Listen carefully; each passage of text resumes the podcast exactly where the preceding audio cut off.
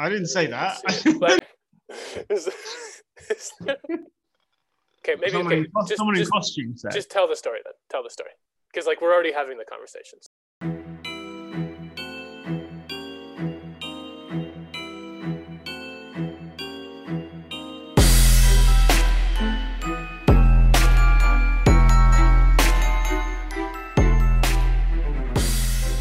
Hello and welcome to Tutu Guys, episode one, a podcast about ballet, hosted by Adam and Keelan. My name's Keelan. My name's Adam. Thanks for being here. Um, how's it going, man? Yeah, pretty good. Had a hard day, just like episode zero. Real hard day. Three classes. I got my dime bar from the last episode. Oh, eating another dime bar. Yeah. Well, we need to see if we can get a sponsorship going. Oh my God, I would love it. You got like a whole day ahead of you now as well. Oh. Yeah. I'm like at the end of my day. I'm exhausted, and then I have to, and then I do the podcast. And then, oh my God, so tired. And you're like chipper in the morning, yeah, just fresh. Woken up like half an hour ago or something. I woke up at nine thirty. I don't know how it's one o'clock now. I don't know what I was doing. Oh, three hours then. Yeah. Anyway, this episode is about just what performance fails. Yeah. Right. Yeah, one of the most fun conversations we can have. I read uh, I read a couple days ago, so I'm going to paraphrase, but it's the things that make us cry will later make us laugh. And the things that make us laugh will later make us cry, right? So you think when you're on stage and you fail and you, you it's really it's really tough when you fail on stage. Mm-hmm. But give that a year, give that three years, it's the funniest thing you've ever done. Mm-hmm. And so maybe we can uh, maybe we can go in at least at least one, maybe a couple of those. Yeah. Okay, so I'll tell I'll tell a story of. I think this is probably the biggest, most obvious mess up I've ever done, and not because it was like technically bad, but just the whole context of it was so hilariously stupid. And I'll see if I can tell it and do it justice. So I was in Canada's Ballet Organ. I was in my third season and we were doing Romeo and Juliet on tour. And I was cast as Tybalt. And I ended up doing Tybalt in every performance. We did thirty shows roughly. I did Tybalt in every single show. And Tybalt wasn't the meatiest role, not much dancing, mostly just uh, character, mostly acting. And so I'd be... Tybalt's the evil guy in Romeo and Juliet. Romeo yes, for those who don't know, yes, yes, it's the... Well, I mean, as somebody who's portrayed Tybalt, I wouldn't say evil. He's got some real stuff going on there. But yes, he is often seen as the villain. So I'd be backstage, because I didn't dance much, I'd be backstage working out, doing exercises, staying strong, staying fit. And there was a performance on tour where I almost missed my entrance. Uh, there's there's a music, a, a phrase that repeats throughout the, the ballet. And mm-hmm. and I almost missed it in one show. I, I was fine, but I kind of got there last second. And, mm-hmm. and the entrance was, it's when Juliet is deciding to take... whether or not uh, whether or not she wants to take the, the vial of this potion. Mm-hmm. And she has these visions. She has a vision of Romeo, a vision of Tybalt, who has just died. So Tybalt is, you know, five minutes prior been been slain. So Tybalt comes on as an apparition, Romeo does, and her mother comes. And and they're all visions. And so you enter through the back and you stand in a spotlight for a moment. She looks at you, she thinks about you, and then you leave. And so in one show, I almost missed that entrance. And so I go, okay, the next show, I'm working out backstage. I hear that music. I say, not today. I'm not going to miss that today. Yeah. And so I run, I run backstage and I go back to the, the curtain in the very back where we slip on and make our entrance. But I notice, oh, interesting. Romeo's not here and Lady Capulet's not here. I'm the only one. But I go, you know what? They're going to miss it. I'm not going to miss my entrance today. Not going to happen. And so I'm waiting, I'm waiting. The music comes, the music happens to go on. I open the curtain. And as I come on from like the big black curtain, there's this, there's a set piece there that has these kind of like half curtains that set the tone for her bedroom. And it's in the wrong position. And I go, oh, wow. Okay. Heather, another one of my colleagues, she messed up. She didn't put the, the set piece in the right place. She made a mistake. I'm not going to make a mistake. I'm not going to miss my entrance. So I'm, I'm, I'm ignoring all these warning signs. I walk on, I go to my spot, I walk forward. I go, there's no, there's no spotlight. That's weird. And then I look, and then I notice actually what's happening on stage It's entirely the wrong scene. Juliet is with the friar having a conversation, very, very intense, passionate kind of, what are they going to do? And he's deciding whether or not to give her the vial of potion. And I realize, oh, I'm on stage in the wrong scene right now. There's no context for this. What the audience is looking at is just Tybalt going for a walk on stage five minutes after he was killed. Oh, and so I, oh, I realized what's going on. Fortunately, I'm at the very back of the stage and it's very black. Like it's very dark, right? And so I just make a beeline off stage, and the only person in the wings is a colleague of mine who was doing Mercutio at that point, and I just look at him and I whisper, "You didn't see anything." And he, I think to his credit, he was like, "What?" Like he wasn't paying attention. He was like, "What's going on?"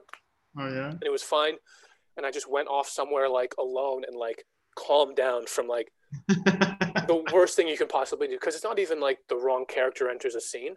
My guy just died. Why did you go on stage if your guy died? Because because it's the apparition. Like that's that's what is choreographed. Like oh, five minutes okay. later, she has a vision of him, and so you know thematically it fits in then.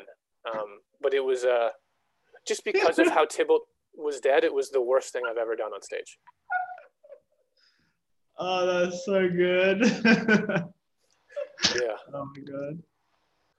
Yeah. What what you said that made me laugh is when you said that, and I'm there on stage, like bewildered, in the wrong scene, five minutes after I died, because I was thinking that you there was no reason for you at all to be on stage, so it was even funnier.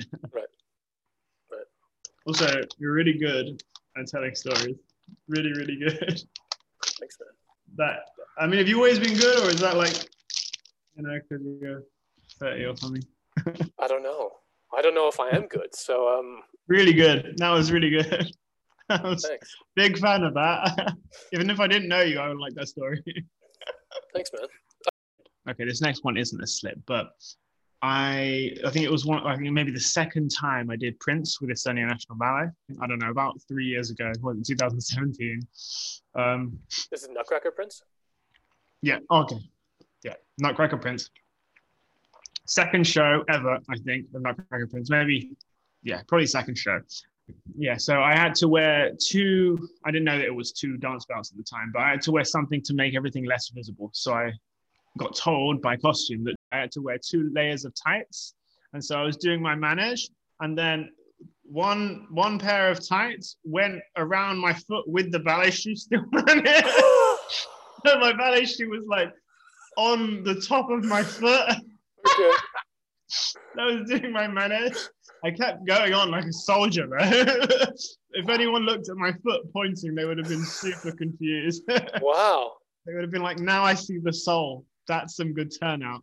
Well, yeah, really. Yeah, your teachers all would be like so proud of you. Yeah. So, fucking hell. Okay, okay. I didn't fall over, actually. I just, it was just very slippy because I would put my foot down and then I would have like an extra inch to go because the, there was, so we got the ballet shoe and we got second layer of tights, then first layer of tights, and then my foot, okay? So when I put my foot down, the ballet shoe would slide with the second layer of the tights and the first layer would kind of be stuck to my foot. So then any time I would put my foot on the ground, it would just be, I don't know, like uh, zero traction. Complete, yeah. Complete opposite as if I had bare foot on the ground.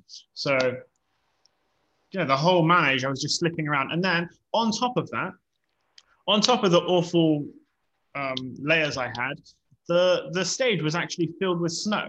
So yeah. We had the snow from, I, I guess, Yeah, I guess stage crew. I don't think the girls put snow on the stage, but whoever puts snow on the stage in snow scene, that was then another layer that was already slippy. So we had stage, snow, ballet shoe, tights, tights, and then finally my foot.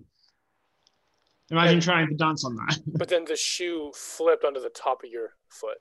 Yeah, so the shoe flipped all the way around to the top of my foot. So when I pointed my foot, it looked like my ankle was broken and twisted to the other side. Do you have a video of that? Um, no. Oh, I, I no. I think maybe Abby does. Maybe Abby will. Yeah, yeah. I would, I want to see that, but that's wild. That's wild. And not only for, for, for those who don't, who aren't super familiar with how snow scene usually works, it's very common that companies have, not, it's not real, but it's physical snow. It's often paper. It's some type of mulch Maybe, or something. Yeah. And, mm-hmm. it, and it, it falls down to simulate snow. But it's no, it's no joke. It's not a light sprinkling. It's mm-hmm. like pounds of it. It's so much. And and you just have to dance with it. And in the version we're talking about, the dancing is not easy. That snow scene is not simple. So uh, it, it was. Can you remember? Can you remember that manège where at the end you do a double soda basque yeah. and then you step up to fifth? Yeah.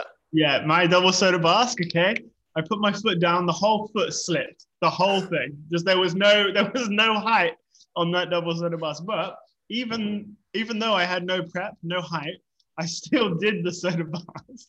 It was just like literally a millimeter off the ground. Right. Just like the quickest head spot, like get get it over with. Yeah, exactly. It was basically a, a lame duck. Yeah. It was a lame I, duck with a bit of a hop. Yeah. Pretty sure I sold it though, because no one seemed to realize. And yeah, with that step, people can't really see you anyways. Also with that step, with that soda basque, you've got like the ramp right there. So you, you've got about a four foot window in between the girls running and jeting mm-hmm. and the, the ramp plus all the snow. Mm-hmm. Respect. I wish at that time you had come to me and said like, what do I do here? Because the two tights thing is, useful, yeah. is wild. That, yeah. uh, why not three tights? Stay warm. um, that's a great Nutcracker story.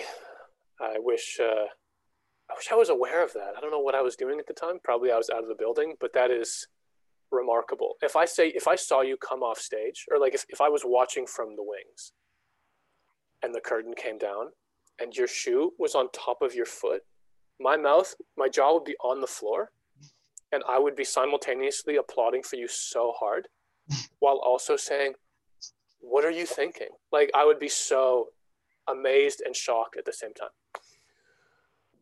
Um, well, yeah, I think we can come back. The, the stories of,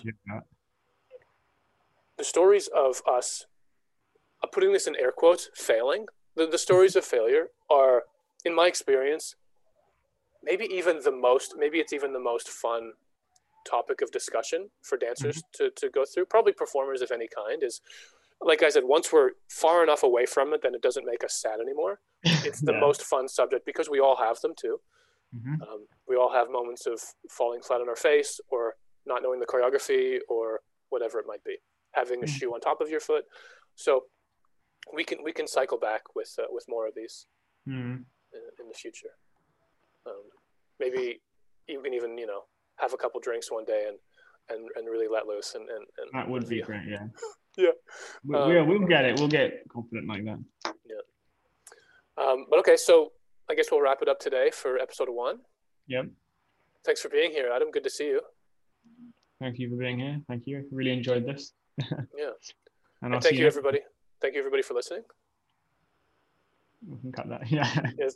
Sorry, so again, what were you going to say? Um, I don't know. I just said bye. and then, bye. And, then, and thank you, everyone. Okay, everyone. Uh, Adam, what are you eating at this very moment? Just this, before is we gummy, this is a gummy bear this time.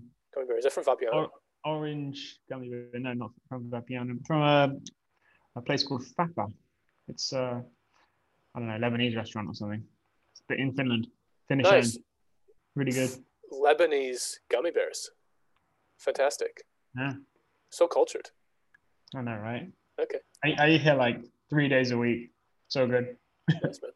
All right. Well, thanks everybody for being here. And uh, Adam, see you later. Thank you. See you. Bye. Bye.